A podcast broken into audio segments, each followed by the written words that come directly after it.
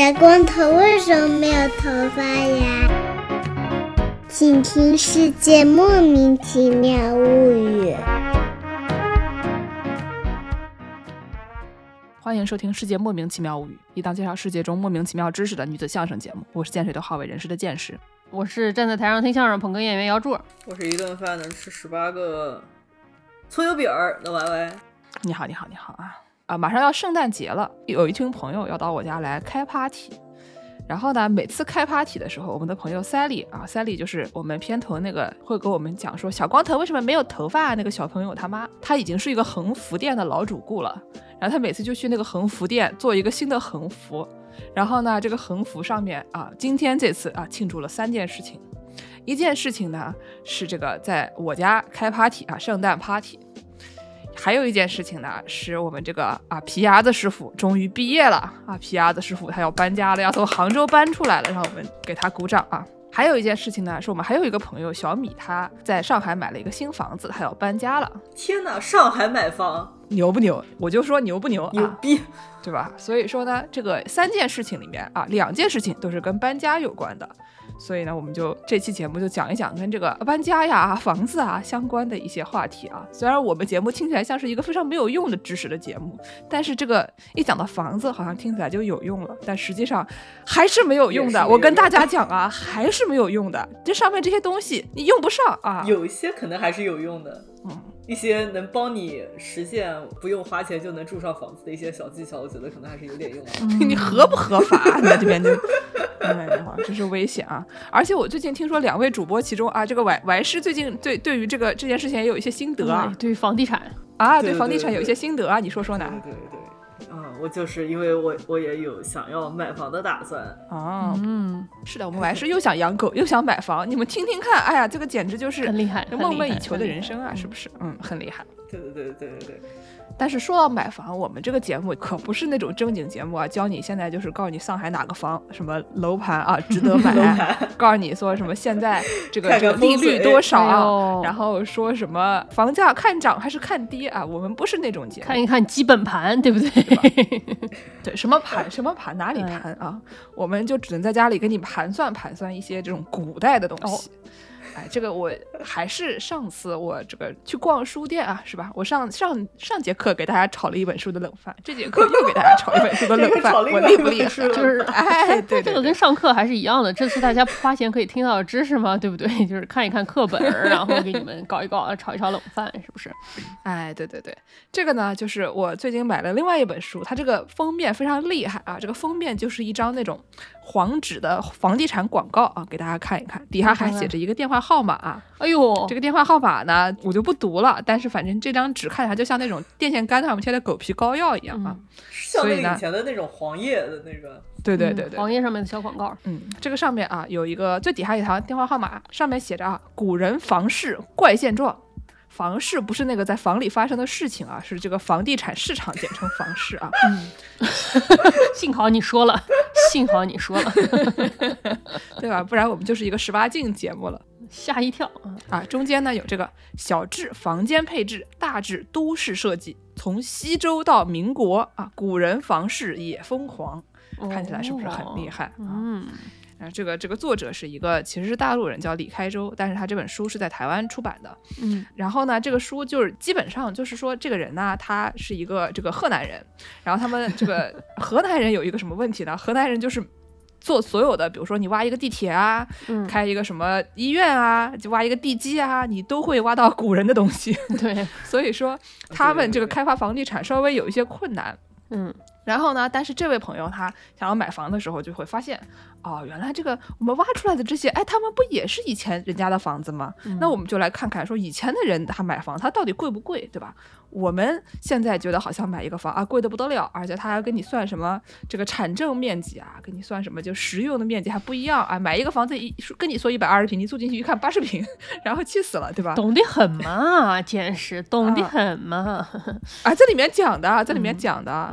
然后呢，他就讲说，那我们看看古代人他们是不是也这样子啊？古代。代人他们房价一直这么贵吗？还是说他们以前其实很便宜的？就是我生错了时候啊，嗯啊，所以呢，这个里面就他非常详细的讲了三种类型的这个啊、住宿的方法，就中国人特别喜欢买房，他里面一再讲说，哎呦，就我们中国人喜欢买房，其他地方的人没有那么也喜欢，但是没有那么热衷于痴迷于买房。嗯这个我们之后大家可以听我们说啊，可能也会提到一些外国的事情，他们嗯外国的事情。然后呢，但是就是在中国也不是每个人都买得起房的，比如嗯说它里面就讲说这个苏轼他他爹就买不起房，所以他儿子们就住不上房，就比较悲惨，所以儿子们就这个辛苦一辈子，天天就到处出去租房。这已经听着像什么你妈催你结婚生孩子啊，比如说谁谁谁以前就没有结婚生孩子，哎，所以他的儿子们就比较哎，好像这个逻辑上不太对劲啊。嗯哎，哎就总之呢，就是说这个啊，就比如说你这很有名的这些人，听起来好像很厉害，他们也买不起房，他们都租房。嗯所以呢，除了买房以外，还有很多租房。嗯除了租房呢，还有一种叫做点房的啊。我们现在已经不太实行这个东西了。我们现在大家也不点当了，什么把自己家这个金项链拿出去典当，然后到时候他买回来，然后发现它贵了两倍，然后就买但不回来了。是可以抵押贷款吗？这倒是，这倒是。除了在澳门这个什么赌场门口，左边是买奢侈品的，右边是典当的，全看你出门往哪儿拐啊。对，它里面有什么具体的？你这个点房怎么操作啊？就是这个嗯房它其实是可以点给别人，然后再把它收回来的。嗯然后呢，这个东西就搞得好像也比较方便。然后呢，它基本上讲了这三种啊，买房、租房、点房以外呢，它还讲了很多啊，关于这个这个从西周到民国，大家想想这是多少年啊？这这么多年之间的这个房地产价格的涨跌啊，一会儿便宜，一会儿贵，一会儿便宜，这有一种，嗯 这有一种现在买不起房，那我们就把目光放长远一点，对对对对看对想说如果我活得久一点，对吧？或者我的这个 祖宗们、我的这个儿孙们活得久一点，他们能不能买得起房？哎，里面还讨论了很多关于这个土地租售比啊，比如说，哎，为什么，比如说明末清初这个上海的土地，哎这么便宜，然后呢，这个租售比这么高，你五年理论上就能回本，但是大家都不都不买地呢？为什么呢？嗯这样的问题啊，然后就是非常有意思。我在这个中间呢，就给大家洗洗稿啊，讲一讲这个这个李师傅他发现的这些问题啊，比如说什么买房方面，嗯它有很多详细的内容，什么从开发开始啊，里面讲到南京河西哎房地产开发的问题，就在我们南京 哎河西。对吧？河西这个东西，我本来以为是我们小时候才开发的，没得想到人家、啊，这个大唐末年他们就开始搞南京这个西边的房地产了。万万没想到啊！然后呢，还有说先开发，开发完了以后，大家要这个筹钱买房，就讲体制内公务员他们是怎么集资买房的。嗯然后呢，这个买房的过程啊，比如说宋朝他们这个买房的流程是什么样子的？我们现在这个买个房子，你基本上就是你谁买谁签字，对吧？然后还有对门的你那个过户，他是你从谁手上买他签字，最多中间还有一些中介啊什么的。嗯以前人买房子，他需要你家七大姑八大姨、你家邻居家的大婶都要签字。哎，这个是为什么？跟他们有什么关系呢？哎，对吧？等会儿我不就知道了。嗯然后后面还讲到，你买到房子了，下面你要搞装修。哎，搞装修的时候呢，就会有的人他们非常想要这个打肿脸充胖子，以至于他们甚至要出去借高利贷。大家听听猜猜这是哪里人啊？嗯，就是我们江浙沪的某个地方啊，他到底是哪里人？嗯 然后呢，你装修好了以后，你这个钱投下去了，你回不了本了，怎么办？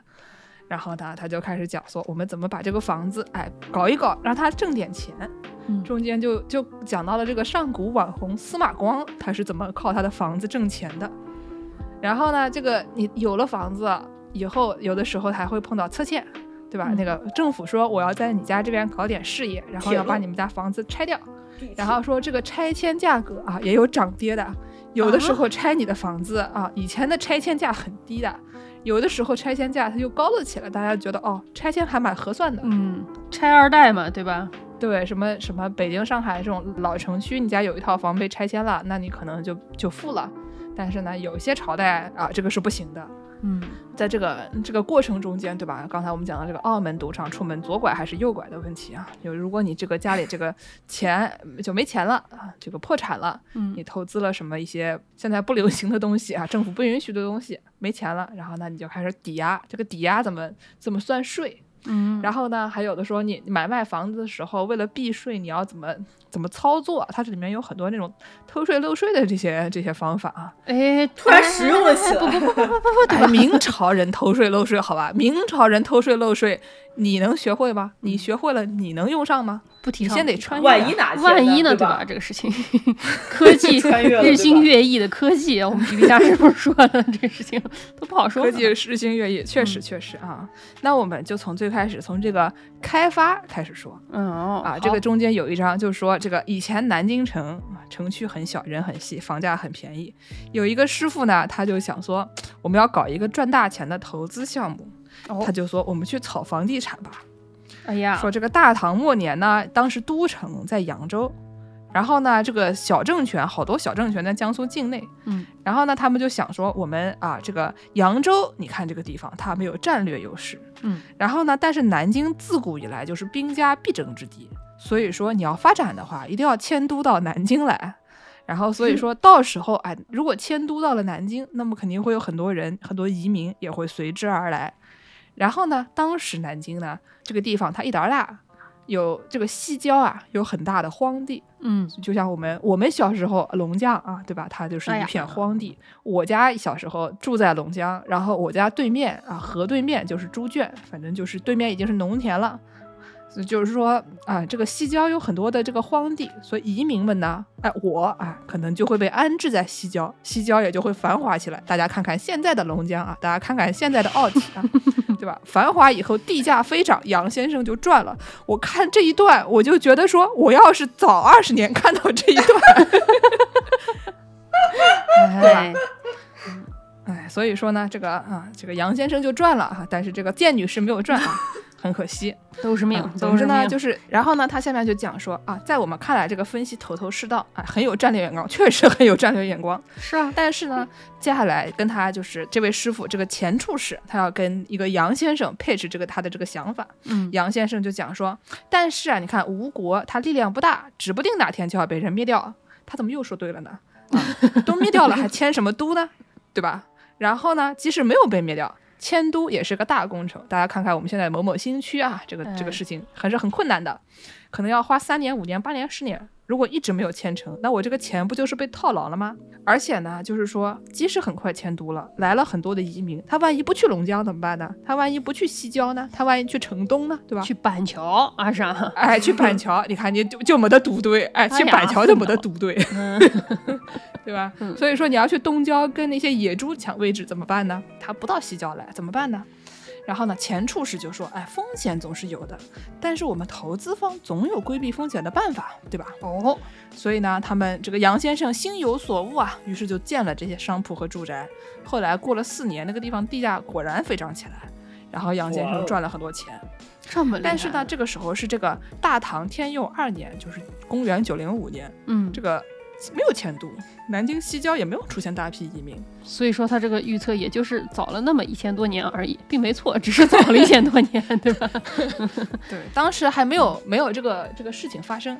那他是怎么做到的呢？嗯，他用的这个办法呢，就是哎。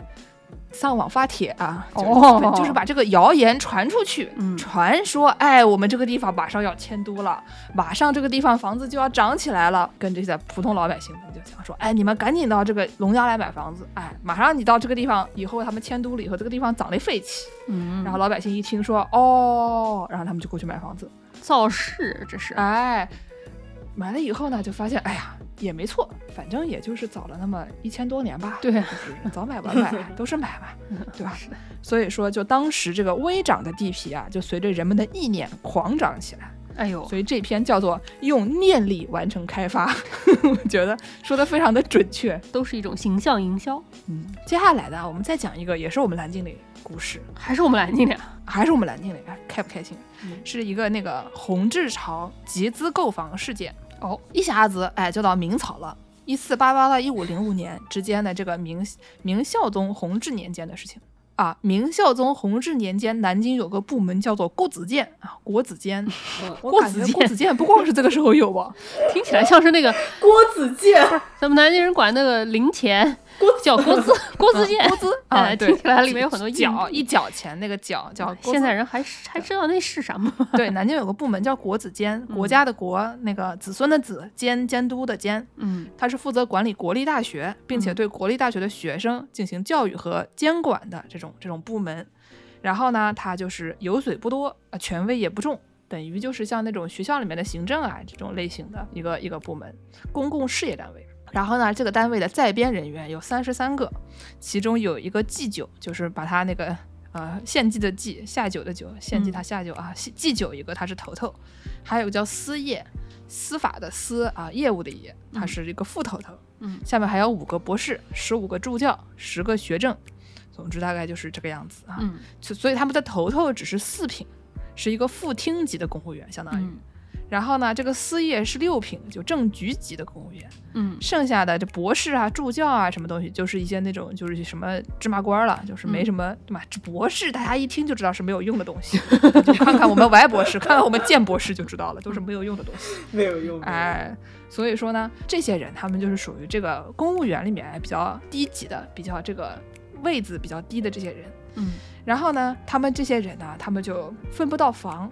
对吧？他说这个当时南京有一半以上的土地归属国有，剩下的是在私人的手手里面。这三十三个公务员，他们要想建房呢，要不是从国家那里买，要不从私人手里买。但是这个南京城里面啊，当时啊，明朝对吧？明朝就不一样了，明朝就不需要开发这个西边的那个荒地了，明朝它都已经是这个都城了，嗯，所以说呢，南京城内就寸土寸金啊，地价已经涨到了一步一两。一步一两啊。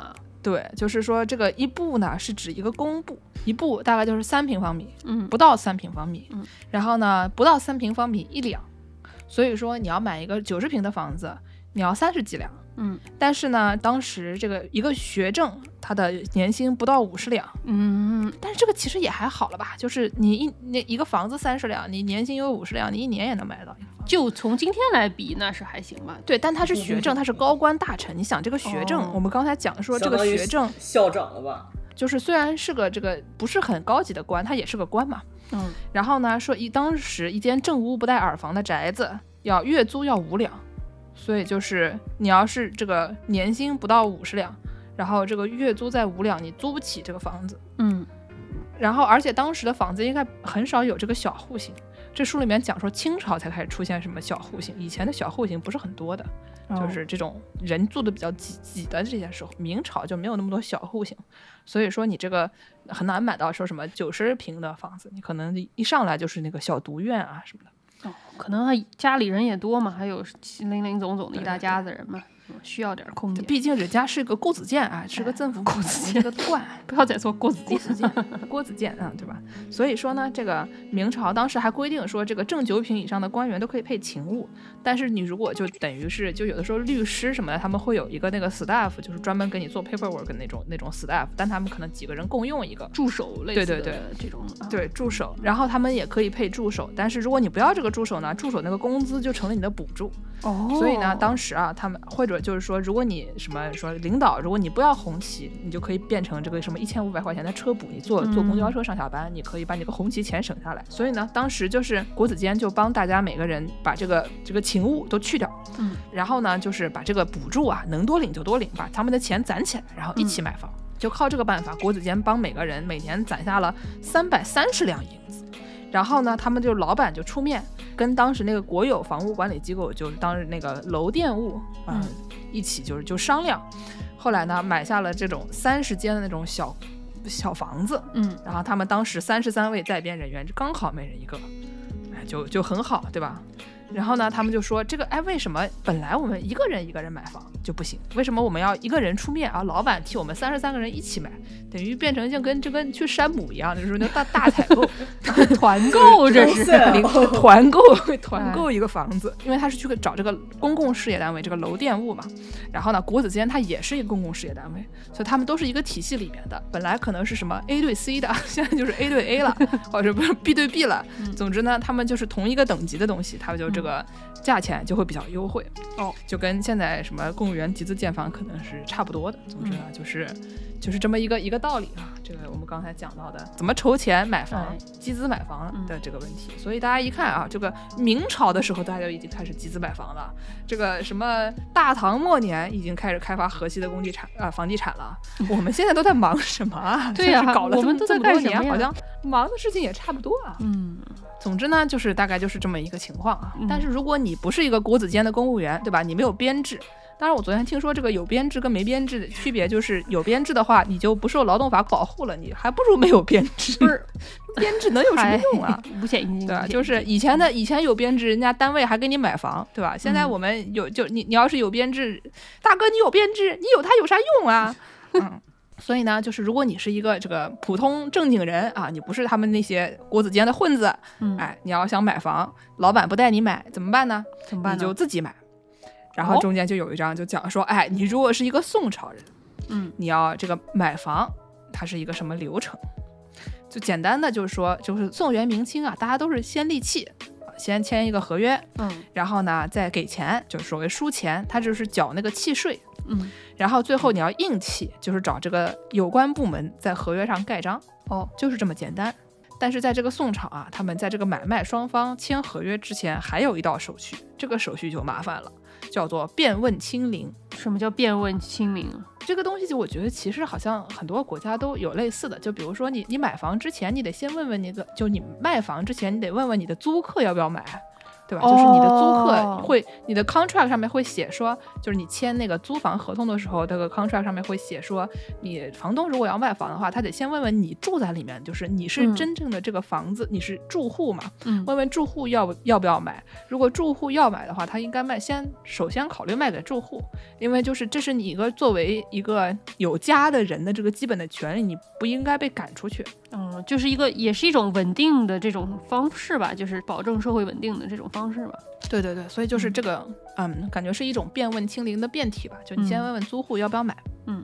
然后呢，如果你在宋朝买了一套房子，哪怕房屋所有权状上面注明业主啊是你一个人，是嗯我们王是一个人，任何其他人都没有共有啊，不是说上面没得写芋头的名字，有钱，但呢，但即使这个样子啊，你也不完全拥有那套房子呃哎呀。的这个处分权。天。哪！哎呀，你拥有这个房子，但你不拥有这个房子的完全的处分权，嗯。因为宋朝是一个宗法社会。宗法社会就是说，你的钱总有一部分是你爹的啊，是我家的，就是总有一部分是属于家庭的，嗯。然后家庭的财产呢，总有一部分是属于宗族的，就等于你在黑社会里面，你的这个你总得交点份子钱给给你的这个上面的老老老大，嗯对吧？那我把他们都杀了呢？不是 你这是什么唯物主义战士吗？还是怎么回事儿啊？不是，那你就成了老大，那你那岂不是很厉害，对不对？是这样的吗？你把家里人都杀光了，你就成为老大了？咱们中国是这样的吗？你别听说过弑父娶母的故事吗？哎呀，嗯，所以说我要当我的爸爸。俄狄浦斯慌张，谁报我身份证号？对，就你不如报我身份证号。所以呢，你的房子总有一部分属于你的爸爸妈妈、叔叔阿姨、堂哥堂弟、堂姐堂妹啊。如果他们不同意把你的房子卖掉，你就不能把房子卖掉。哎呀，所以说呢，这个卖方在这个卖房之前，必须得到家人和族人的首肯，这个环节就叫做这个变问清零。所以呢，哎具体的来讲啊，这个宋嗯朝的法务法律里边是这么写的：说因典卖以当户业，先问房亲，房亲不要，次问四邻，四邻不要，他人并得交易。不是跟邻居还有关系啊？哎，你先问你家人、你族人，你的什么堂姐不要，你爸不要。这个时候呢，你还得去问你邻居，我家对门大姨啊，所以我跟对门大姨关系好大。就万一我下次卖房子之前，我还得跟他搞好关系，是吧？所以呢，就是啊，这个你得问问你对门大姨，嗯而且这边就是想说，这种首肯还不能是口头允许，你不能问说大喜，我还来买房啊。大姨说你买房关我什么事啊？这事儿就就了了。哎，这个还不行，正规的做法是要以账取问，就是你要拿一个小本本，把这个嗯亲戚啊、邻居啊名字都写在上面，然后就是跑过去找你们家大隔壁大姨，找那个什么组长老太爷，给他嗯们一个个签字。但凡有一个人拒签，他说我不签，你不许买，那你就没有办法卖了。把他杀掉。他万一不是真的，就是他只是跟你有过节，他就是不想让你卖，那你这事儿不是就很难办吗？这有很多穿小鞋的空间啊，感觉。啊对对对对对对，啊，当然了，这个拒签你得说出理由啊，不像什么美国签证，他拒签他不一定有理由，他比如说他可以讲你败家，对吧？啊，说你卖房子啊有违祖训，说你损害了他的优先购买权，哎，等等这些东西。那这不也就是嘴皮这么一张，这么一碰吗，对不对？嗯，是的，所以说呢，就是这些东西，他讲归讲，你真的要上法庭的话，那个法庭估计就听他的，不听你的。就是听起来就嗯像是什么，听说这些不受劳动法保护的工作人员嘛出去出去上法庭跟人家告说你单位欺负你不给你钱要把你赶走，然后法官一看这个事情不归我们劳动法管吧，你听他的，对吧？就是嗯就是这个样子。嗯，所以说呢，一个宋朝人啊，他平时啊，不管他多神气，他是顾子健的老板啊，但是呢，嗯到了卖房的时候，他就只能出去一个个点头哈腰送茅台啊，就跟他们讲说，哎，签个字来，签个字来。啊。然后呢，就是这个是这个购房问题啊，你这个要隔壁大姨签字，要你们这个组长王大爷签字，总归反正一天到晚要出去找人签字。那你想想看，一个茅台冰淇淋三十块钱，对吧？你要找这么多人签字，你要浪费出去多少这个茅台冰淇淋？就是一个小学生哎说不定人家要。茅台呢，都不是这个问那题。就完蛋了，那就完蛋了。歇后，歇后，或者你非要买，你非要把这房子卖掉，那怎么办呢？你只好出去借钱啊。这个很多人呢，他们这个哦买房，他们也要借钱。这个下一章呢，就是同样是宋朝啊，宋朝它的房奴问题，房奴问题，那那是宋朝的事吗？没想到吧，是宋朝的事。宋朝的时候啊，江浙的地区就已经很富有了。说呢，这个江浙地区在五代时期就很少受战乱之苦，而且呢，这个大家都知道江浙这个农业很发达，交通很发达，都很有地理优势。对呀、对吧？就是在宋朝的时候，这个当地江浙地区的人已经跑步进入了先富阶段。然后呢，这个北宋建国不到五十年的时候，这个杭州城外的茅房都已经变成了瓦瓦房了啊！不是说那个上厕所的茅房啊，就是那个茅就就茅茅草草盖的茅房。对，已经被变成瓦房了。然后这个建筑材料呢，也都是青砖了，不再是这个土坯了。而且还哦用的木头啊也很厉害，以前用的是榆木，后来用的是紫檀了。你这现在想想，紫檀多哇少钱呀、檀木，我了个老姐姐呀！啊，对吧？然后呢，用这个呃以前用玛瑙，后来用桐油，还有什么以前用红胶泥，后来用藤黄，反正都是一些很贵的、很高级的材料。大家就想想那建材市场里面卖的那种高级大理石，是吧？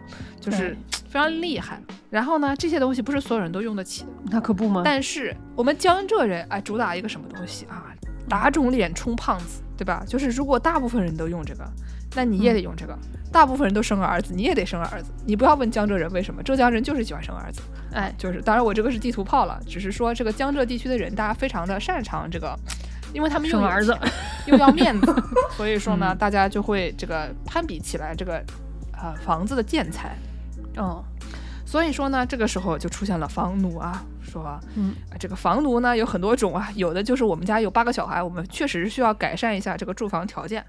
嗯有的是想要像刚才我们之前那个呃，想要投资理财的啊，想要去投资这个龙江的房地产，然后不小心被套牢了的。啊哎还有呢，就是这个宋朝的时候的江浙人啊，打肿脸充胖子搞装潢的，嗯，所以他就引用了一个说这个其或借债等得钱，首先充实门户。啊，哎呦搞到钱了，他先是用来啊把这个门户装饰一下，用这个白胶抹墙啊，说是让这个墙面更光滑之类的。嗯结果呢，他挣的钱都拿出去还贷了，日常消费受到了很大的影响啊。呃，这 个说什么你的老婆孩子啊都穿不起衣服了，最最可嗯怕的是说夜则另被而居，这个被子都是借来的，不 是 就对吧？所以说比比这个我们现在这个房奴，可能说你这个月收入什么一千啊一万两千块钱，你这个还房债就要还这个八千块钱，嗯大概是一个这样的大头都花在这个房子上了。以前的这个好家伙的，对吧？你这个连被子都没有了，这个搞到什么程度了？你就为了用一个这个什么什么紫檀木，哎，结果也没有被子了。我们家楼底下那个小猫咪啊，就是我们之之前不是说我呃收养了院子里面两个小猫咪啊，最近天特别冷，所以我们就嗯把家里废弃的那个行李箱里面放一床被子，改放到那个院子底下的那个储藏室里哎面去。呀，小猫咪现在每天开开心心就睡在里面啊，很很高兴啊。所以说，可爱连。小猫咪都有被子，哎呀，所以说以前的这个房奴啊，这事情让我想到我，我今天被小红书推送了一个非常离谱的这么一个推送啊。他说这个搞不起大理石柱子该怎么办呢？就搞这个假的大理石柱子，石膏的，哎，然后上面搞一些这个彩绘啊什么，给它绘成一个大理石，再敷一层膜。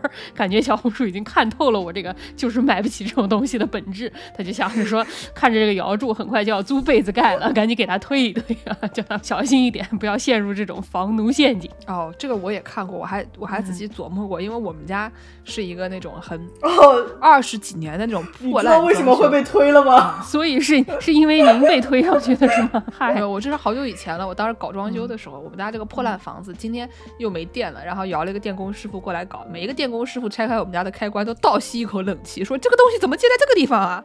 就开关里边什么东西都有啊，就是这个线瞎接。这样的房子呢，你就可以想象这个什么厨房的这个切菜的那个台面啊，它。也是一塌糊涂，所以刚来的时候呢，我就看看这个又是有裂纹，又是什么烤化了什么这个东西，我就想给它搞一搞。然后呢，就发现有那种就是教你怎么样用石膏做大理石的那个视频，我当时还收藏了。然后想说这个很有意思嘛，但是苦于自己没有这个艺术脓包就，就作罢了。所以说这个希望姚柱来试一试啊，真的是我我跟我们公司公司那些师傅学一学，他们真的有人会，这叫 faux f a n i 啊叫什么？，faux f a n i 就是 fake 法语还是法语不得了，对，还是还是法语，不知道为什么。嗯然后呢，这个接下来我们搞了装修了，对吧？这个房子也装好了，被子也没有了，这个时候怎么办呢？就被子也没有了，对吧？接下来你就想只好想着说怎么用房子赚钱，所以哦就是这个还是宋朝人啊，完成了资本积累，对吧？对对对，宋朝人也可以炒房。然后就说这个宋朝的时候，就会有的人他炒房啊，通过这个房地产事业，靠他养活一家老小。说有一个有一个人，他爸爸传下来的别墅啊，他每年就租出去，就可以给你们一让你们一家人就是什么天天吃好的喝好的，然后这个嗯小日子过得很安闲啊。然后本来说有一个有一个人有一个剑客，呃，就是想要出去忽悠别人，跟有一个任先生说，哎，你要不要跟我学点石成金啊，点铁成银的技术？说我很厉害的，还有这种技术啊？对，说我你这个以后可以想怎么样怎么样的，就就等于就是造假操嘛，对吧？嗯点石成金。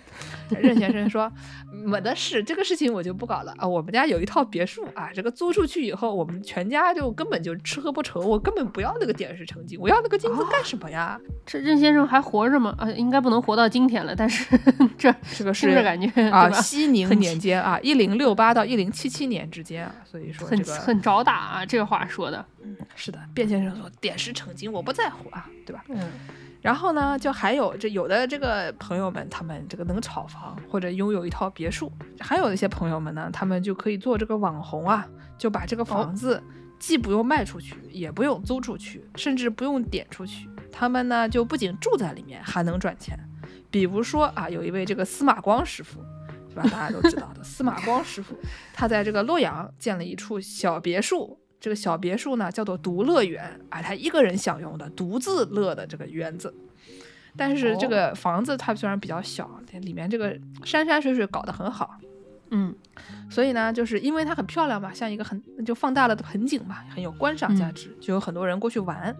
他就找了一个这个老头啊，站在门口收钱，每个进去看一看啊，至少五个老钱，体验砸缸，，多给小费这什么。珍宝馆的故事吗？感觉 珍宝馆，哎，没错没错，一年下来啊，创收了不少钱。但是司马光本人还住在里面啊，每天就在这个院子里面，每天下午两点钟、四点钟和六点钟表演砸缸啊，对吧？然后就是 嗯 没有耽误他住。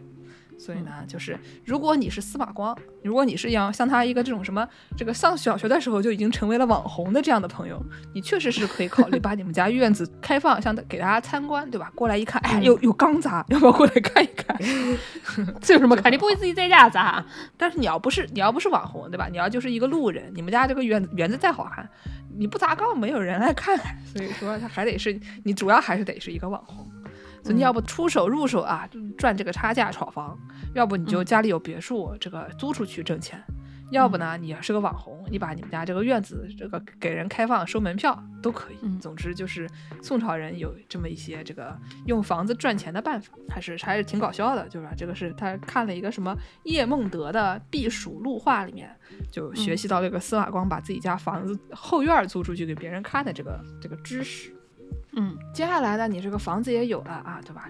住着住着，他就他就老了，然后就开始琢磨说，哎呀，这个侧欠啊，对吧？我们家这个老房子老破小，他有没有什么办法再给我讹一笔？就是我就往往回翻嘛，对吧？这个北宋的时候，当时是这个在东京啊，东京也就是现在的河南开封，这个当时是这个首都东京汴梁，当时他们他们有有这个什么宋太宗他要改建楚王府啊。什么这个宋仁宗要给他们的各种百官啊兴建住房啊，对嗯吧？然后还要为这个宋神宗，他要为列祖营造神殿啊。嗯后来还有什么要扩建内城、扩建外城这些乱七八糟的这些工程，对吧？动作都很大，都是一些那种就是政绩业务。然后呢，他们就要拆迁民宅，要占用耕地。啊，然后呢，就是按照我们现在的道理啊，政府要掏腰包给这些人补偿的拆迁款项吗？啊。除了元丰六年扩建内城的时候啊，给这个拆迁户给了一点钱以外，其他的工程就直接给人，就你走吧，他们就走走了。然后呢，连个安置的地方也没给吗？哎，没有说这个，呃，比如说雍熙二年啊，宋太宗改嗯建楚王府的时候，迁出了机关三处和居民六户，没得给人家一分钱啊，啊，这哎呀个安置费就是一点儿都没得给。然后呢，还说这个景德四年，宋真宗建造凯旋亭的时候，在开封以西、洛阳以东的那块地方占地了数百顷，就侵占了人家数百顷的农田，也没得给人家一分钱的补偿费啊。嗯，所以说，以前你要是出生在这个北宋时期，你要是有这个这个什么耕地啊，有民宅啊，被人家占了，你就是就是占了啊。嗯有的时候呢，会有那种象征性的补偿，说，比如说我给往那个远处一指，说你到那边去建房子吧，就是指一片空地，象征性的说你去你去盖盖吧，你想办法吧。然后呢，给你减免一些房屋税，事在人为啊。或者说呢，从这个官田里面划出一些等量的耕地，交给这些土地被征收的农民，说你就耕这里吧。然后呢，嗯作为这个口分田，然后并且减免你的这个田赋税。所以说还是有一些有一些办法的。嗯然后呢，这些办法呢，它有是有，但它这个拆迁户的生活水平肯定是要下降的，对吧？就是大家都、哦啊都知道。比如说这个宋太宗，他就很想扩建他的工程，但他一一看那个图纸就憋住了，说啊，这个我们想要把这个工程扩建一下，但是呢，嗯拆动居人，朕又不忍。意思就是讲说，他讲的意思是说啊，我这个人很仁爱，对吧？我们这个内城虽然很小，但是我忍不得看这个老百姓搬家。但嗯实际上呢，他就是没得钱，对吧？他只是不想给钱。你要是这个钱给到位了，这拆迁户开心死了，对吧？你要是像现在的政府说，你拆迁的时候给人家一大笔钱，大家都就搓手等待拆迁。所以说呢，这个讲是讲说我这个宋太宗啊，我很仁慈，我不要拆迁老百姓。实际上就是我不想给钱，所以我不拆迁老百姓，我忍忍一忍吧，反正就是总体来讲就是一个抠门。我们家有一个小猫，每天早上七点半它就抠门，就是要把 一定要让让让我把它从房间里面放出来，对吧？就是本质上跟克克是一样的，就是抠门。嗯，扣钱我跟你说。嗯，但是呢，也有啊，也有给钱的啊。说这个元丰六年啊，西元嗯一零八三年，也就是一千嗯多年、一千年前吧，起草了中国第一部拆迁补偿条例，而且呢，这个得到了宋神宗的签字批准。啊，这个嗯上面条例就规定说，政府有责任对拆迁户进行这个实物安置和货币补偿。如果嗯你要是安置呢，就是让这个京城的兵马司测量代拆住宅，然后从嗯。这个国库里面拨款，让你在其他地方建同等面积的居所。有，如果是货币补偿呢，就让嗯。呃这个他们当时的这个京城所，反正就是一嗯。个那种当时改制了以后搞了一个那个修城墙、修下水道的一个一个这个部门啊，专门嗯。去给这个拆迁户的房子进行估价，然后呢，按照这个房契上的原价和房屋的市值作为这个补偿标准，给这个拆迁户出资补偿。那还不错所以。这个就突然一下就变得对吧现代化了起来，就是啊不像以前那嗯么野蛮了。对啊，当时就是说，开封府拆迁了一百二十家拆迁户，然后呢，大概按照每一个人能领一百七十一贯，折算了一下，大概就是台币五十七万的话，大概也就是六十万六十万台币，也就是十五万人民币的样子。嗯嗯，就每一户能领个十五万人民币，对吧？钱虽然不是很多，但是这个嗯也是一番心意。当时你说你可能那个有比房子没有好就是也不是吧对吧很贵，嗯对吧？嗯就是它也不像是什么什么现在 现在什么这个上海内环的房子，你要是有个十五万，你可能在其他地方也能嗯勉强买得起买得起一个居所吧，所以就嗯还行，凑合，就是比跟以前相比是一大进步了。对。然后接下来呢，除了这些东西以外，你要是运气不好，你还会，比如说你去澳门赌博了，哎呀，或者说你的钱都投到中国股市了，哎呀，我都不知道哪个更差一些，差不太多，就是一个快和慢的问题。嗯，然后呢，就按照惯例的话，你要是赌没钱了，那银行会把你的房子卖掉，然后呢，你就无家可归了，你就可能只能这个流浪街头了。嗯所以说，这个因为有这样的可能的问题，对吧？你一个人他运气不好，然后呢，就是嗯就会无家可归。所以美国有一种叫做 homestead exemption，就是说你抵押的时候，嗯，不管怎么样，他都给给这个人保留一定面积的这个家。就是说，你不管你欠多少钱，银行都不能嗯把你就是你居住的这个房子就是收掉。其他就是你，你比如嗯说你有什么呃 vacation house 对吧？你在你家在海南有一套房，或者说哦什么你这什么家里有一套空置的房出租的，这种其他东西咚咚咚都给你收掉了，但是你自己家住的这个唯一的房子，比如说你们一家老小住的一个东西，他要给你留着还挺人性化。啊，因为有这个原因，所以如果你只有你如果这个人只有一栋房子的话，你申请抵押贷款就比较难以申请，因为就是。本来你就没有东西可以抵了，对吧？人家也嗯不能收走你这个房子，所以说你这个申请贷款的时候就会比较难。如果你家什么有什么 vacation house，对吧？那就好申请一点。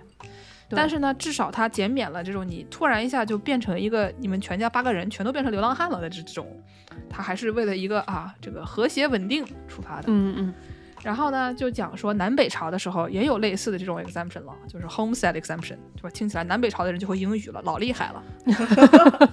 嗯，都是跟我们南北朝学的，对吧？是，然后呢，就说当时的那个抵押贷款啊，叫做悬钱，就是那个悬在头顶上的悬。哎呀，可啊抵押太对了。贷款的合约叫悬券。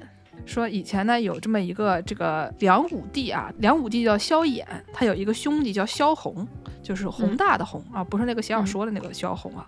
说这个人他很有钱，家里有很多仓库，每间仓库存钱一千万，总共存了三十间啊，就是特别有钱哇钱。塞，每间仓库啊，对，就是不要问，问就是大富翁？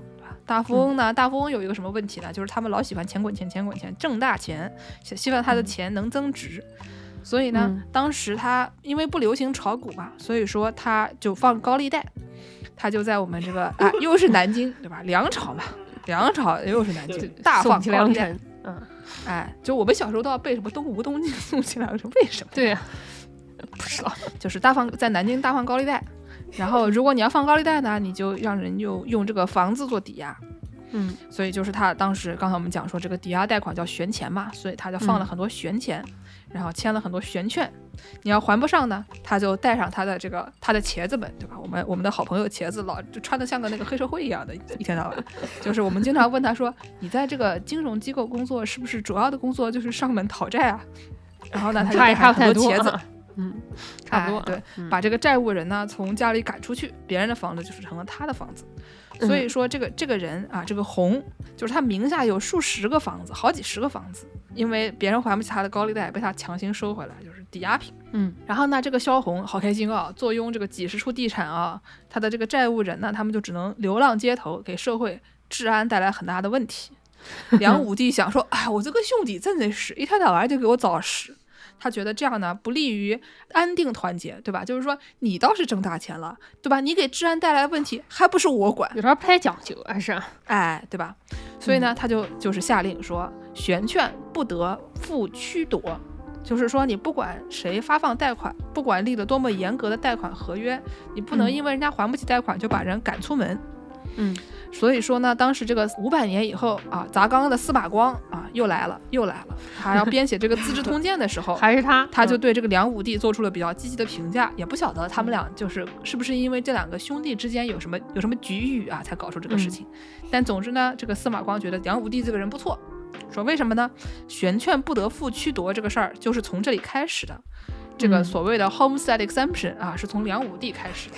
之后呢，对吧？美国人他们就学会了，都是跟这个梁师傅学的。梁梁师傅马学马可波罗，哎，别问问就是马可波罗，哎，对对对对对，所以说这个司马光啊，就是不仅砸缸，他还对这个梁武帝做出了一些比较积极的评价。嗯然后最后呢，就是除了这些东西以外，还有一个税收嘛，这个说明朝人他们买房子这个税比较高，然后呢缴这个嗯契税，每银一两税契三分啊，百分之三的税率。你要是不缴钱呢，罚款啊，哦，不是说税高啊，百分之三也高，百分之三但是呢，跟今天这个北美比，对吧？但是呢，你要是没得没得叫，被人告发了，重嗯达五十、外加罚款啊，重达五十已经很严重了，你腰就断了啊。嗯而且呢，罚款金额是房款的一半，哎呦，就是欧的哥怪怪，对吧？所以说你这个东西一定要、一定要交的。嗯，然而呢，税率这个东西它是它是会变的嘛，有的时候它什么两分啊，有的时候百分之二，有的时候呢它就是又又会又会变高。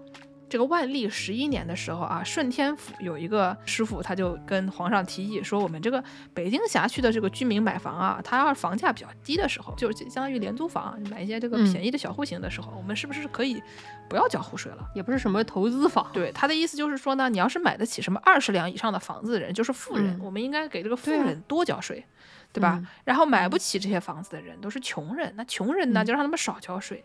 听起来嗯是一个非常正确的道理，把这个税收分那个 brackets，对吧？就是你对对对工资在多少以嗯下的人、啊，只收什么百分之十几的税啊，嗯工资在什么几十万以上的那些人，给你收个百分之四十几，然后让大家稍微通过这个方式均一均贫富。嗯然后呢，这个皇帝就讲说啊，这个近两年我们国内形势大好，国民收入嗯倍增，买二十两以上的房子只能是工薪阶层，不如我们把这个起征点再调高一点算了啊。那你嗯们这个四十两以下的房子不用交税，初衷是很好的啊，这个皇帝脑子是不太好的，就是他发现 就是你一旦这个政策实施了以后呢，朝廷就收不到契税了。为什么呢？因为皇帝脑子不好，这个老老百姓这个钱是要收到手上的啊，老百姓脑子好啊，老百姓们就啊发现说我要买一套二百两银子的房，我要交三两银子的契税，怎么办呢？那我买房分六次过户，不是我们这个房子每次买一间，不是每每一间都不超过四十两上有政策，下有对策哈，这是啊。对，这个政策本来是为你好，然后他们就开始钻嗯政策的空子，说我们就一个房子两百两，我分六次过户。哎呀，有一个叫做《晚暑杂记契税》这一章里面啊，专门讲契嗯税的。神榜的一篇文章里面就讲说啊，价多而分为数契，减之使少。我简直使哎呀无吧，这个就都不用交了嘛。这个东西，皇帝嘛，可能就是他自己又不用花钱，他也不用买房，他就也不想这个问题。然后嗯皇帝，你就不能光听皇帝的，还得听一些这个专业人士的这个想法啊。没有人民的智慧。就是缺少一些专业专业知识，对吧？然后呢，我下下面就这个买房的事情说的差不多了，对吧？你这个该交的税啊，开发开发完了，买要买买完了，这个装修啊，现在装完修没钱了，然后最后还有什么税收这些问题。然后呢，我们刚才不是讲说有的人他买不起房吗？对吧？这个苏嗯轼他们家、啊，就运气不是特别好。苏轼招谁惹谁，被人点名啊批评。这不是苏轼他嗯本人啊，苏轼还可以的，主要是他这个嗯啊，他他爹不太行，嗯说呢，这个中国人的老规矩，父在子不立，你爹只要还在，儿子不管长到多大，你都不需要自立门户。而且呢，嗯你父亲过世之前应该给子女留点家产的。但是苏轼他他爹啊，这个呃没有尽到这个义务。他看了这个书啊，苏辙写的，这个苏东坡的弟弟苏辙写的，嗯写了一个书，里边就讲说，从出生一零三九年出生，然后到一零五六年进京，在老家的这个眉山的老家旧宅里面住了十八年。然后呢，他们进京考中进士了吗？然后他他爸爸苏洵也做了十来年的官，但是没有在京城买房，没得在不京买房子，他们全家都搬到哎搬到京城去了，但是没有在京城买房子，因为他爸爸没有买房子，所以呢，兄弟俩就只能住公家的借住公署，住公家的这个这个廉租房。后来呢，这个苏辙啊、苏轼啊，他们的这个妻妾、小孩儿一起来到京城，加上什么丫鬟啊、保姆啊，一堆人啊，几十口，这个公署里面住不下了。苏洵呢，就是去租了一个房子，租了一个宅院，然后让他们几十口挤到一起，一直到他病故啊，苏洵病故的时候，除了眉山老宅，等于是除了老家没得房子。嗯然后呢，就是后来这个苏辙这个人呢、就苏东坡的弟弟啊，他又比较倒霉，他一直赶不上曾府分房子。为什么呢？呃，本来他三十一岁的时候，就是他父亲去世了，他在京城做官，本来应该自立门户了。苏辙啊，他在熙宁元年，也就是一零六八年的时候，政府分房他没得赶上，他回老家了，他在这个哦正好在老家守孝，然后呢。没就没得赶上分房子，一看、这个人他今年 sabbatical，就是就是那个 哎呀叫什么来着？今年 on leave，、今年今年这个这个出出国访学了，休假啊哈，没赶上，正哎好，名额也不给留一留啊。是的，你看看人家熙宁三年呢，这个一零七零年又过了两年，皇帝赐宅，但这个时候他跑去河南淮阳办教育了，等于他这个时候呢，就是相当于就又去访学了，没赶上。啊，眼瞅着他的朋友们啊，又是在这个洛阳买地建别墅啊，又是在扬州扩建住宅啊，苏辙心里很难过，在给朋友的诗里面感慨到：“说恨无二顷田，半公老蓬莱。”说家里没得地，怎么办呢？后来呢，就就这里面就写说这个苏辙这个人啊，倒霉啊，天天就是这个居无定所，到处飘摇。说他这个一零七七年去山东徐州，哎，徐州那个时候哦，山东徐州，山东租住的逍遥堂。嗯，然后呢，一零八零年去了江西高安，借住了布什府。一零八五年去了安徽啊，去安徽绩溪当县长，住的是县衙。后来呢，他去杭州当市长，哦，这个乖乖厉害啊！去杭州当市长，住的是这个府衙。后来下放了河河南汝州啊，在许昌租了一个民宅。总之就是到哪哪都是租租房子。嗯，后来苏辙就跑到南京去啊，一看王安石也在南京啊，人家早就买房啦。啊，苏辙一看就很不爽啊，说我都五十六岁了，对吧？这个离入土都不远了。当当年当年一千一零八五年的时候，那确实是。所以就觉得说，人生七十古来稀，我都我都快要挂掉了，怎么办呢？所以说他就开始想给这个后代留留点后路，然后他就回河南许昌定居了，然后把家里的这个先把这个攒了大半生的工资拿出来啊，卖掉了一批藏书，花了几年时间买了几个小房子，把他们这个改建啊、扩建啊，好不容易搞他给给他这个搞成了一个比较大的院子，然后安顿下他的全家老小。所以你看他在南京。看，就嫉妒王安石的时候，这个时候五十六岁，嫉妒王安石的时候，但他回到许昌的时候已经快七十岁了，然后他的大儿子也做官了，嗯，但是呢，因为这个，因为他还活着，他有义务要给他的这个全家老小买房，所以呢，他后来就写诗说：“我老未有宅，诸子以为言。”意思就是说，我七十岁还没得买房，对吧？我们家就儿子讲哦，乖乖讲哦。哎呀，这也是蛮不容易的，真是你说说，是挺不容易。小狗不知道在外面叫什么，他爹爹给他买房了吗？你问问。他现在缺一个爹爹，首先小狗需要一个爹爹啊。然后呢，还有刚才我们就听说这个这个苏哲师傅他运气不太好，到哪里就住的什么府衙呀、县衙呀，租的民宅啊，对吧？嗯。然后呢，你要是这个廉租房，你要是不像他这种是一个这个政府官员，你是个扬杭州市长，我的乖乖，对吧？杭州市长，你想住哪里住哪里了，啊！但是呢，你要是个普通人，你只能租得起一些廉租廉租房，那怎么办？怎么办呢？我们现在就是政府是有一些什么那种，就是有社会保障的，然后呢，有一些什么就是，比如说你要可能是一些政府想要引进的人才，对吧？他会有一些其他的各种的办法。嗯。然后呢，唐宋时期啊，他们也有廉租房。哦。但是你们想象一下，当年的廉租房都是什么样子的？猜一猜，当年廉租房是哪什么什么单位提供的？呃，不能是孤儿院吧？有点类似，都是这种这种这种福利机构。什么是福利机构呢？唐宋的时候最火的福利机构是寺院，对吧？他们他们有这个有土地，政府的土地，然后呢有这个信众捐献的这个就资金，而且呢就是他们这些房屋的维修费用可以给从这个香火钱里面抵。就是他们本来这些就是宗教场所，他们这些什么道士啊、僧尼啊，他们是一些这个非盈利机构，对吧？他们也不是为了挣钱的，都是为了普度众生的，所以他们就这个提给大家提供一些廉廉租房。当年这个白居易呀，他进京赶考的时候啊，前后两个月就一直租在一个道观里面，因为房租便宜。辛弃疾呀，他为了这个去北京考试，上京考试，那不是北京。啊，当时是北京，是这个金国中都燕京，现在是北京。哎，进京考试的时候住在北京的这个闽中寺。说这个《西厢记》里面，张生和莺莺在山西住的也是这个寺观。说上西莺莺住西厢，张生住东厢，所以叫《西厢记》啊，搞一点风流韵事。所以说，你想想看，这个 这个东西还蛮色情的，住在这个庙里面，你在庙里面搞风流风流韵事，哎呦，稍微有这都什么事儿啊，对吧？仔细一想，觉得好像哪里不对。除了寺庙以外，还有一个东西，廉租房。说这个明清两代比较多的，明清的时候呢，就是相比于之前啊，这个全球化的进程啊，又迈进了一大步。所以呢，就是最有钱的东西，就不光是这个寺庙了，还有就是这些商人待的这些机构，叫就是会馆。但我在我心目中，会馆它哦有一种像是 YMCA 的那种东西，对吧？就是要不然会馆是做 SPA 的地方呢。对对，会所就是让 是吗？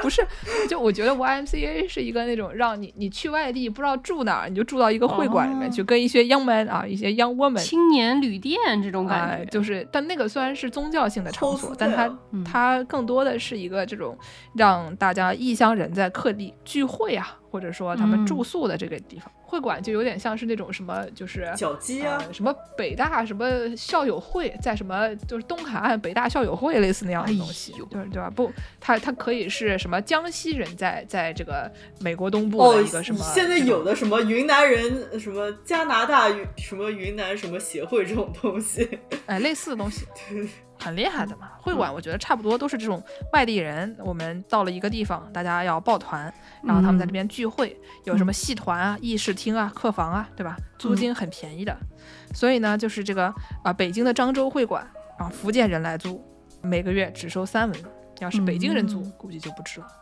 对吧？就是说，哪怕这个京城房价暴涨，比如说我们今年这个六七月份、七八月份的时候，暑期，这个嗯北京的房价，因为就好多人去旅游吧，这个北京房价狂涨，就是这个租金都巨贵。那个什么清华门口，就五道口五道口清华门口的一个什么破，就是连锁酒店，七百五十块钱一个晚上，就是哇，就离谱。同样的这这一一个类型的，你要放在什么淡季，然后在什么上海郊区，也就是一百多块钱的那种房子，那房子进去就一个床不，是谁去北大门口旅游啊是？的，就是很离谱，就是去带孩子去嗯 朝圣。朝圣。我我不晓得，反正五道口当时就是贵的要死，我就嗯当时就是阿弥陀佛，还好清华报销啊。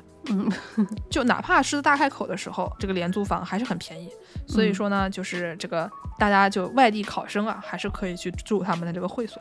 嗯，总之就是以前的廉租房，它主要就是它可以住住的比较久，你是住在酒店啊，或者住在这个什么 YMCA 里面啊，它可以住比较久。就是嗯你要不住庙里，要不住这个会馆，就是反正还是还是有办法的。还是可以前还是有廉租房的，嗯虽然政府不给你提供，它其他的有一些这种民营的单位啊，还是给给你提供的。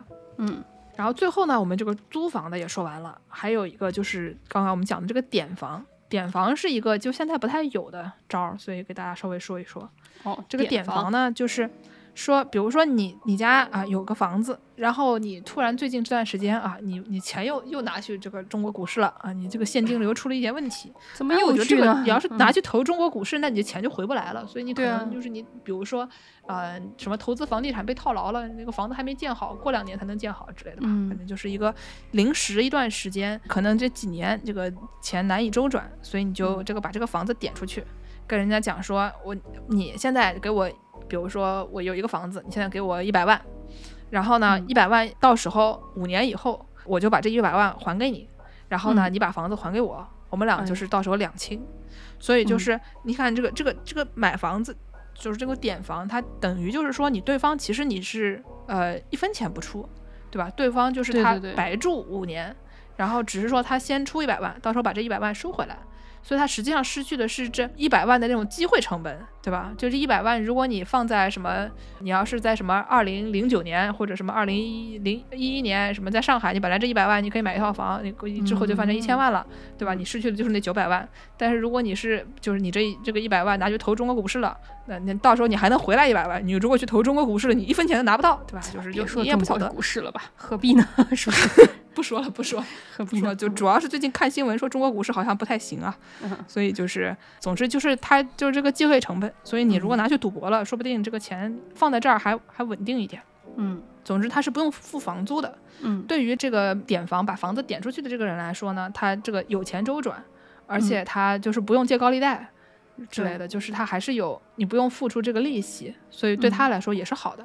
他就是如果他是一个比较有钱不缺这点钱的人，他只是这段时间缺钱周转，那有嗯这个有这么个东西，有这么一个方法吧，就是点房还是比较活的嘛。嗯，所以说以前人大家就是很多人都是很喜欢这个东西，发现就是两两方都很高兴，对吧？他嗯既不用像租房那样，你每次来一点点钱，你要是把这个房子租出去，不能一下子搞到一百万的，就是细水长流，你不解这个当下的这个急。嗯但是呢，如果你卖掉了以后，你这房子你喜欢，你到时候还想把它买回来，可能就不是这个价钱了。嗯，所以说，这个点方还是很很在乎的，就觉得说这个如果他在乎这个房子，而他只是缺钱应急的话，这个还是嗯还是蛮好的。这个跟高利贷有相似之处吗？没有啊，他你不需要给利息的呀，这个哦，这个应该就是韩国的那个全租房呀。那你那你说顺便说说韩国全租房是对，韩国的这个全租房，它这个汉字是传世，怎么写啊？就是传是传家的传，世是那个世界的世，下面一个贝，但这个字儿好像就是念世，大概就是出租、出借、奢侈这么一个字啊。就是也是借贷的这么一个意思，反正也是就是说，承租人不需要每月付租金，但是他要按这个房子的市场价值的百分之五十到八十一次性缴纳押金，然后给这个业主，让业主来拿这个全市押金来作为就是投资嘛，对吧？来获利，然后这些年轻人就可以自己承担自己的这种水电啊、煤气啊什么的这种东西，你自己承担，但是你就不需要再交房租了。嗯，跟建设之前说的是一样的，大概是一个机会成本概念吧。但但是这个好像也在韩国也有一些风险嘛，就是比如说这个风险，比如说有什么房地产会上升啊，然后所以说你当时觉得你有这些钱，也许你拿去贷款，可能你就买得了买得了房了。但是等到你这个全租房结束了之后，你再想要把这个钱原原封不动拿回来，再想要去买房的时候，可能就买不了了。或者是还有就是这个浮动利率啊，对吧？或者是房东也有可能不把这个钱还给你，到时候他就说我这钱都拿去投资亏了，那我该怎么办呢？所以说这东西也对年轻人来说是一种帮助嘛，因为毕竟他那个有的时候平均成本大概是三十万美金，一般是两年一租这个样子。一般人他要是有这么多钱的话，就是他可能就去买房了，他就就可以付个首付了嘛，这就是一个典房。然后现在这个、这个韩国仍然正在实行中啊，它有有好有坏。对，总之呢，就是说这这是一个事儿。然后呢，就是最后他这个书里边还写了很多关于这个房地产价格涨跌的问题。比如说一开始哦啊，这个讲西周，说西周土地很便宜，嗯，你一个贝壳就能买一亩地。所以说，你如果在啊动森那个岛上面就挖，哎，你就那个海边上挖，杀钱你你你能哎挖挖出来多少贝壳，你就买多少地。当然，他讲的不是说这个这个当时房子有多便宜，他主要是讲当时这个贝壳很贵，因为西周的时候，这个这个地地理位置啊，就是限限制说它离这个海边很远，所以说你不太容易获得这个这个贝壳。啊，西周嘛，你你挖出来这些东西都是在陕西，它就是这个嗯西周人都生活在黄河中游，那离嗯海可远呢，对吧？嗯人家都是需要这个从沿海诸国进贡的，你看海贝都都很厉害的。所以说呢，当时的人他们就把这些从海边进贡来这些海贝都当做什么吉祥物啊、随葬品啊，有的时候还当催产药。总之就是他他们把这些东西当做一些那种具有一些这个灵性的东西，很厉害的东西。然后，所以你这个贝壳因为很值钱，这个一一个贝壳就能买一亩地。但是呢，就是西周开始啊，就是有很长一段时间，它这个房价都不是很贵。他后面又讲到说汉朝的时候，汉朝的房价也很低，就在那边算，这一整篇文章就是在这边算，说这个啊，这个这个房子估价多少钱，几千钱、几几百钱，然后呢算当时的物价，算完了以后呢，就得出来的结论是汉朝一套房大概是一两千块钱人民币，啊，嗯对吧？很便宜。虽然当时这个大家这个收入也不是很高，但是不管怎么样，一两千块钱人民币也就也就还好。嗯，然后他就，而且他就讲说什么什么当时的这个奴隶啊，什么一个一个人，就是就是就是你你拥有一些奴隶啊什么的，他占的这个房子，一个奴隶一万五，一个房子才一万块钱，哎所以说你的这个家里的家政人员的这个价格就比你这个房子还要贵，所以就那是当毕时这个竟是个房房价人嘛，对吧？这个事儿，他 我们也希望这个家政人员比较值钱。确 实确实，嗯嗯，这个，然后呢，他就讲说，继续啊，我们从西周到了汉朝，然后再看南北朝的时候，南北朝这个房子突然一下子就涨到上千万了，哦呦，上千万！哎，对，说一下子就上千万了。哎，然后呢，你我们可能会觉得南北朝的时候，它这个建筑面积很大，对吧？嗯而且我们讲的是高官的房子，它嗯上千万好像也正常。正常吗？正常吗？不不不正常，不正常。他就可能是这个，也可能是通货膨胀啊。但是嗯不管怎么样，他就说这个当时的是这什么收入啊，半数居民的收入只有几千钱，然后呢，这个几百万的房价是居民收入的上千倍，就是你你你你死也买不起这个房子的。对啊，所以就是这个房价特别高。嗯，似对，曾当时的房价特别高呢，主要就是因为这个财富非常就就是不均就是贫富不均，所以呢，就是有钱人特别有钱，没钱的人嗯特别没钱，就死也买不起房子。嗯所以就是说，当时这个因为南北朝本来就很动乱嘛，所以就是嗯当时这个房价很高，也是可以想象的。对，嗯、等到这个元朝中期的时候呢，元朝他就讲说，这个元朝这个就这一个朝代里面，这个房价啊，它地下涨了一百多倍。最开始是很便宜的，然后元朝到后期的时候，怎么突然涨涨涨涨涨？哎呀，涨涨了一百多倍！哎呀，这个怎么办？怎么搞的说？在这个就这个几年之间，本来你可以花一个月工资买一亩土地，嗯呃，两年以后工资上调，然后你这个时候啊买地就稍微有一点困难了。等到嗯元朝中期的时候，你这个工资哎没有上调过，现在你什么涨了一百多倍，你根本就买不起了，那怎么办呢？哎当时就他就发现，当时这个书里面有好多人骂街，就讲说这个房价也太贵了吧，就怎么买啊？买不起啊，感觉就是跟现在上微博一样的。哎呀，一些效果。然后呢，还有一些讲到说什么上海啊，说嗯明末清初的时候，明末清初的时候，这个上海已经是是个地方了，它已经不光是一个就是农田了，它好歹还有点就是有些人居住了。嗯，这个时候呢，是上海的农田，它就是这个租售比啊，大概是百分之二十，还有哦百分之二十七、百分之二十五，嗯所以就是你这个年收益可以达到售价的五分之一到四分之一。那为什么大家不买地呢？他就为什么呢讲说，这个当时的上海人是不是傻啊？他们就应该多买点地，然后对吧？你就多租出去，你就这个租售比就不得了啊！我还是那句话，不要低估老百姓的智慧，不要把老百哎姓当弱智，对吧？老百姓的智慧，因为当时这个税收太高了，嗯，你这个土地净收益很容易就就达到负值，因为就是你再怎么租售比高，人家跟你这个税往上面一加，你拿到的钱又又没有了。哎呀这个，政府一路重税下去，它这个地价就咚咚咚咚咚就就降，所以说嗯当时就哪怕它地价很低，还是没得人买。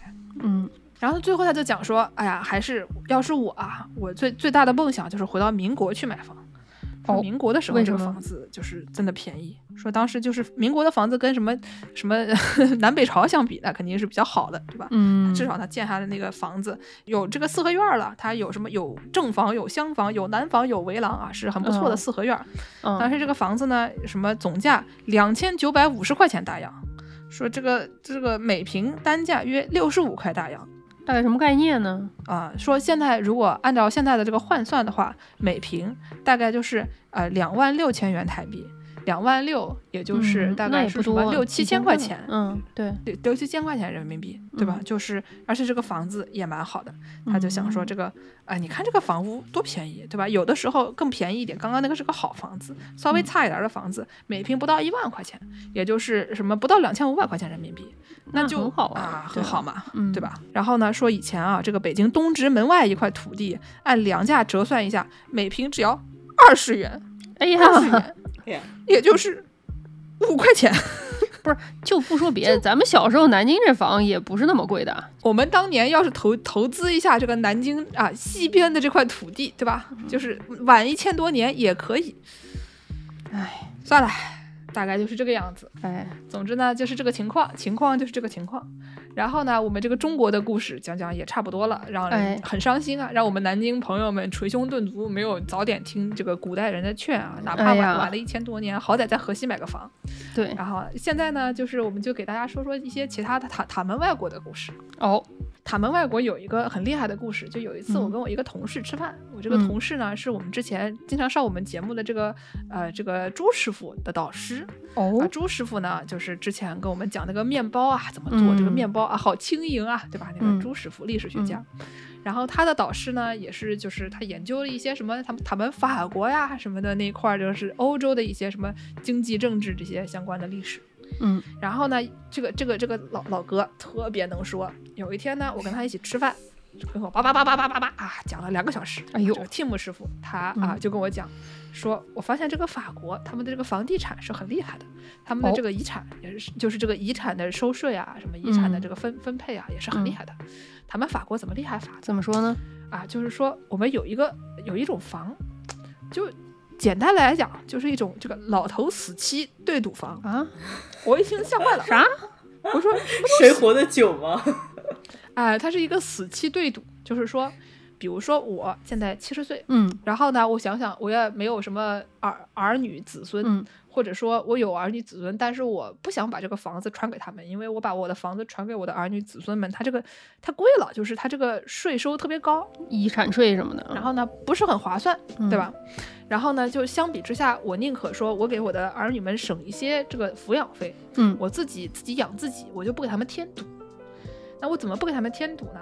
我就找一个路人，我找一个年轻一点儿的路人，我就跟他签一个这个死期对赌呃合同，说你啊，在我死之前每个月给我交多少钱，嗯就是等于给我交个房租。嗯嗯，等我死了以后呢，我这房子就给你。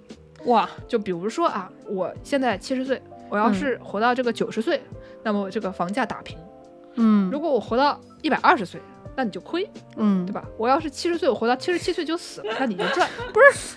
等于是一个死期对赌。这是不是有点危险啊？对呀、你回头就看见你们家门缝底下就飘进一些一氧化碳，这也看不见，对不对？这感觉很危险、啊。一般都是有那个有这个中介公司，他在里面操作的，他哦不是说你你你就在网上发帖，然后找到一个木岛佳苗，对吧？对，那这个严嗯就严重了。对啊，就听着很危险。嗯嗯，对，一般它中中间有中介的。嗯我就网上看到有一个帖子，有个人讲说他们这个单位啊有一个领导，一个领导呢，他以前是做护工的，他哦因为做护工，所以很小的时候，二十多岁的时候就听说这个老头对赌房，嗯然后呢，就是因为老头们老跟他宣传这个事情，他就他就这这跟他的这些老头朋友们啊，嗯就是签合约，然哦后呢，就是在这个到三十多岁，他做了这十几年护工，嗯然后收获了三套啊，这个小巴黎二十区，就是这二十个区之间的房子。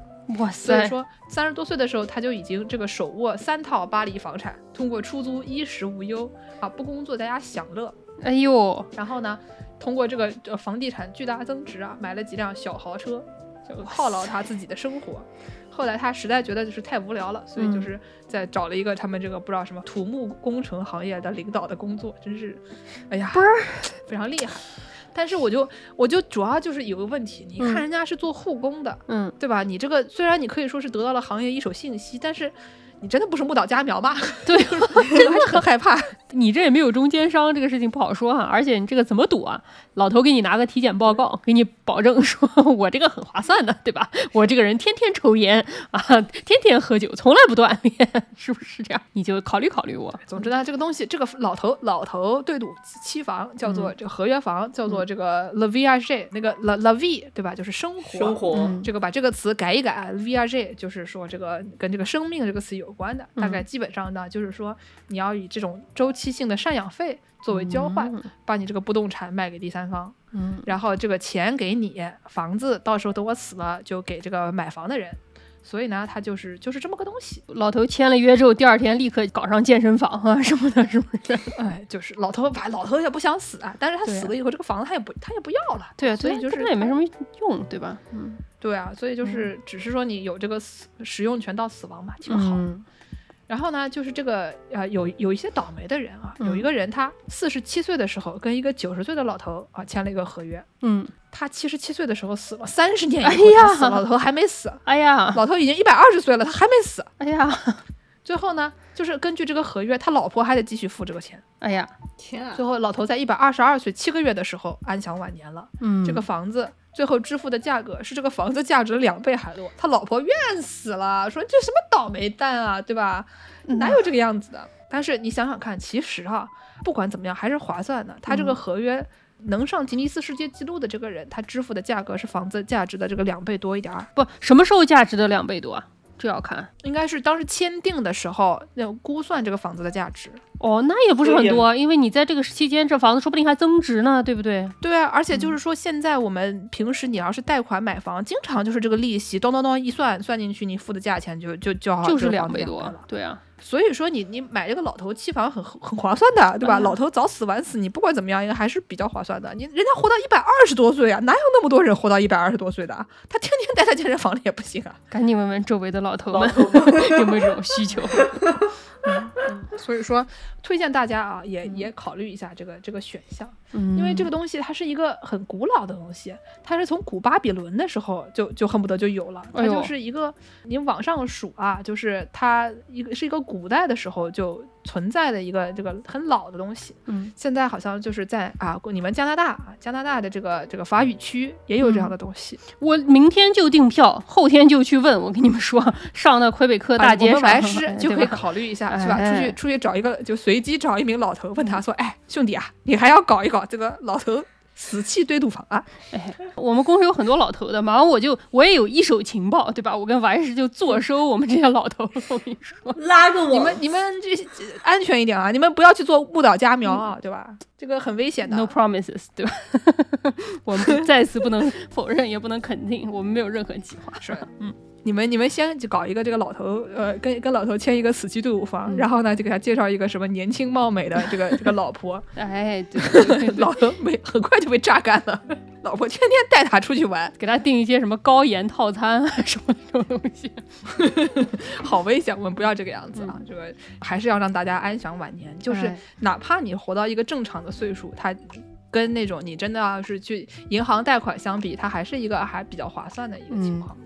然后呢，就除了这个啊老头死期对赌房以外，就是说来说去老头老头啊，就是只是因为拥有拥有这个房产的老年男子更多，就是嗯因为这个几十年前就大几十年前的这个时候，就妇女拥有房产的可能性少一点嘛，嗯所以就是我们就管它戏称它是老头死期对赌房。嗯实际上你跟老太签是没有任何问题的，只是说拥有房产的老太稍微少一点嘛。而且老太活得久一点儿，我们讲老实话，老太活得久点不划算，哎，不划算，尽量找老头，哎，找一些。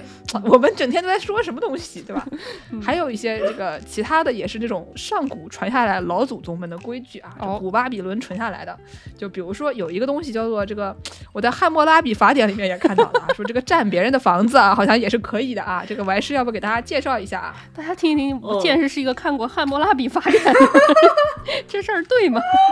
我出门旅游啊，看到那个大理石块了啊，嗯，哦我是不知道是刷什么东西刷到过，就是毕竟就是加拿大买房者的一个困扰，就是呃租客不搬走。哎，投资房啊，对吧？对对对对，这因为毕竟加拿大的人。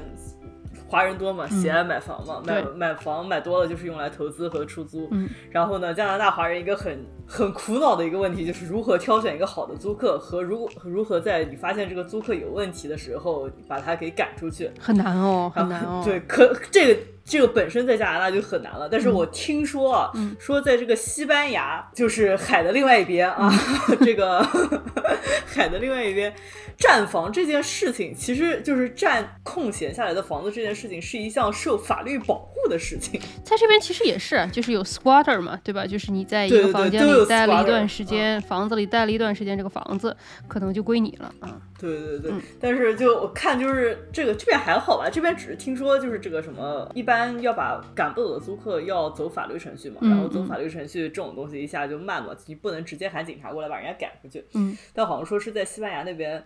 不仅是就是也是要走法律程序这么一回事，嗯然后而且呢是什么政府还有一些分享了一些信息，能帮助这个 squatter 或者是这个西班牙语啊，我也不会念西班牙语，叫什么 occupas 这种东西啊，就 就是占房的人呗。嗯，对对，站房的人这么可以帮助他们掌握如何更加合理的站房和如何 不被驱赶的站房。政府做个人吧，怎么干这种事儿呢？哦，就我阅读了一下啊，这个啊一些房产公司分享的一些站房新闻，啊就就是说这个呃，好像是说西班牙。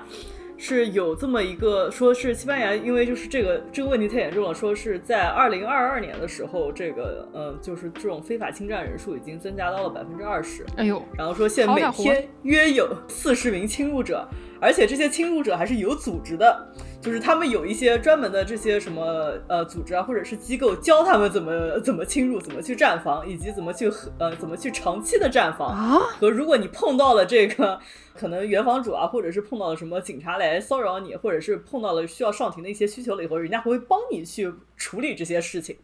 嗯不是，然后嗯 好坏啊，他们。因为就是其实都是有法律，不能说是保护占房者吧，但就是允许这项行为的合法性。嗯就说西班牙这个最早在九四年颁布的这个城市租赁法的时候，是说允许人们在未经房主许可的情况下占用闲置或者废弃的房呃废弃的房产。嗯但是呢，就是他们必须要证明他们已经使用了该房产一段时间，就并不是那种什么你出去买了个菜回来，发现房子被占了啊，人家就能说这个房子是已经是空闲的房子或者是废弃的房子房子，你可以去住。他们这个具体的规定呢？是说占有的时间是在这个入侵者入侵后四十八小时内，不是四十八小时就可以啊？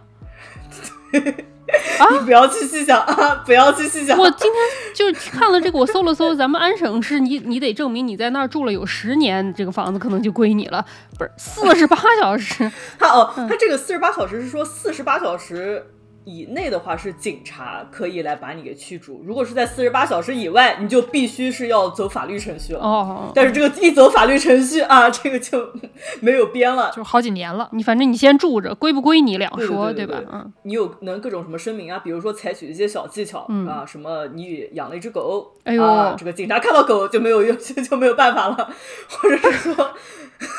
警察看到狗，我我们我们家小狗和姚柱家小狗，在警察一看就哦，好可爱，过来摸摸。嗯，那可能也是没什么办法，对吧？有一点的狗，嗯，或者是你可能是说，嗯，我我我是弱势群体啊，然后可是可能就是又能再拖那么一段时间。嗯，在阅读这个的时候吧，我还学习到了一些叫专门叫 tactic 来给你帮助来占有这些可能是闲置的公寓。小撇步，对啊，小撇步，有一个小撇步叫披萨小撇步。啊，因为我们刚才之前提到了，说是只要你能证明你就是已经在这个地方待了四十八小时以上，警察就不能直接驱赶你，所以就是你可以相当于延长你的自由活动时间。嗯，然后呢，这个披萨小撇步呢，就是你可以在网上，你就看准了这个地方，然后你在网上，然后去订一份披萨，然后你就可以消失两天，然后在第三天把这个房子给占着。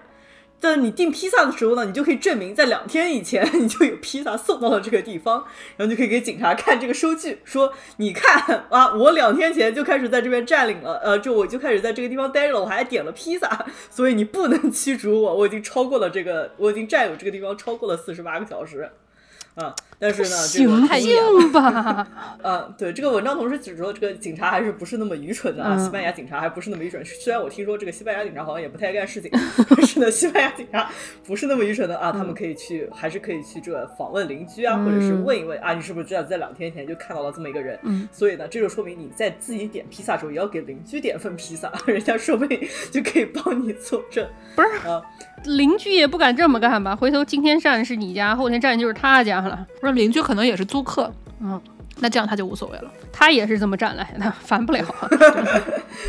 除了这个占有房，你还可以就是占有了以后，你可以绑架这个房子，然后跟这个房主要求一些赎金。嗯，就好像一般是这个赎金，我看是这种三千到五千欧不等吧。就是说，你说你给我啊，你给我三千到五千欧，我就是快速的退出这个房，而且就是不太去造成任何的损伤。而且据说有一些啊奇奇怪怪的当地组织啊，就是专门组织人去进行这些勒索和绑架房子。好厉害啊！这是不是因为西班牙那儿有很多这种就是欧洲别的地方的人去的这种度假屋啊，还是什么的？为啥就他那儿这么最厉害呢？不仅是度假屋的问题吧，就可能跟嗯，就是年轻人也买不起房的这种。哦，就经济衰退啊什么之类的，也是有一些关系。嗯，总之就是怎么可能无产者太多了，就对有产者的就很不爽，然后就想搞他们。嗯。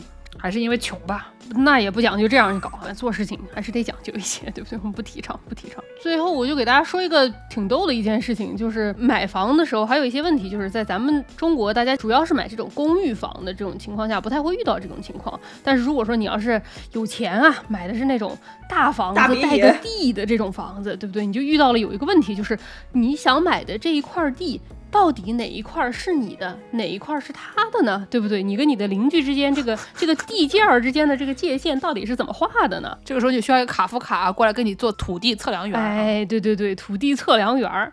然后呢，我就查到一个说是这个一零八六年有一个英国人搞的一个特别大的一次大的土地测量活动啊，搞完之后编成了一本大书啊，在伦敦秋园放着。这个书叫做《末日审判书》。Doomsday Book，好家伙的，哎，就是这个啊，他用什么中世纪拉丁语写写成啊，是这个征服者威廉啊，有一个威廉一世国王，英国的国王搞的。他说他要把这个英格兰的这些地啊，都给他给搞清楚，我们哪里到底有哪些地啊？这个《末日审判书》它里面有两部独立的作品啊，就是两卷儿，一个小末日审判和一个大末日审判。就是大末日审判里面大概是主要是英格兰的这个其他部分，小末日审判里面是这个诺福克、什么萨福克和艾塞克斯这三个郡。然后呢，这个什么大末日里面就比较稍微粗一点，小末日它这个因为比较小嘛，记载的这个地方也比较少，它就更细一点。它不仅还记载了这个地从哪块到哪块有什么，它还包括了领主家里面有多少牲畜啊，有多少农奴什么的这些东西都记在里面。它总共记载了将近二十七万人，二十六万八千多人呢。然后这个末日审判书，你听起来像是一个非常厉害的，对吧？这个所有人都下地狱上天堂了这个事情，实际上它是一个啊，这个。城市规划方面的这么一个剧组，嗯，有人说这个书为什么要叫《末日审判书》呢？是因为它的决定是不可改变的，就像最后的审判中决定的一样，所以说这个判决是不能被撤销的。好家伙，天上飞过来一条大龙，上面写着六六六啊！对对对，就存在这个博物馆里，大家都可以去看这个地到底是哪里。然后我就听说了一件非常可笑的事情，就是有的网友他说他在这个德克萨斯州做这个地产律师，然后就说这个德克萨斯州的这个州法律不知道为什么是这个比较老的这些。地产调查这种结果反倒是更有优先权的，所以说他们就会有很多这个之间的这种 dispute，就是大家互相之间会有一些讲来讲去，这块地到底是谁的，到底是你的还是我的，然后到最后都要求他们去县里面查那种古早西班牙人来入侵的时候记下 来的这种 land survey 啊，这个土地调查，然后上面写的这些东西都是什么？看到山头往山头上走五步，看到一条小溪左拐，看到小溪左拐，看到一棵大榕树右拐啊，这个大榕树以以左的就是这家大。榕树以右的就是那家，然后就让现在的这些律师们都非常束手无策。毕竟这个大榕树啊，什么 小溪啊，什么山头啊，全都是沃尔玛停车场。这个这件事情搞得大家就非常的没有办法。所以说，在德克萨斯州做这个地产律师，可能是一个非常有意思，并且 活儿是干不完的这么一个职业，可以推荐给大家。推荐给卡夫卡啊，土地测量员，现在去测量一下那个沃尔玛的停车场。嗯，那我们结尾给大家放个什么歌呢？孙燕姿有个歌什么什么，我要一个大房子，一个大房子。好的，哎，就放放那个吧，放个开头吧。好的，好的，哈。我也不知道那歌叫什么，反正大家知道我们在说什么就行。我知道，我找一找吧。嗯，那好的，那感谢大家收听《世界莫名其妙物语》。您可以在微信公众号、微博、豆瓣关注我们，也可以在微信公众号后台给我们打赏，还有小宇宙也可以给我们打赏。想要加入农广天地粉丝群的朋友们，我们最近有了一个机器狗，但机器狗。这周好像没有上线，下周节节目播完以后上线吧。大家还是可以在公众号后面回复加群啊，可以获得机器狗的新鲜联系方式。哎，机器狗。多少天上一次就先先也先也不知道，嗯，就看着办吧。我们就狗小狗还年纪还小，它不经常上班 啊。大家这个如果登不上就等一等。哎，那感谢大家的收听，大家下期再见。下一期就是新年了，明年见，拜拜，再见，再见。我有一所大房子，有很大的落地窗户，阳光洒在地板上也温暖了我的被子。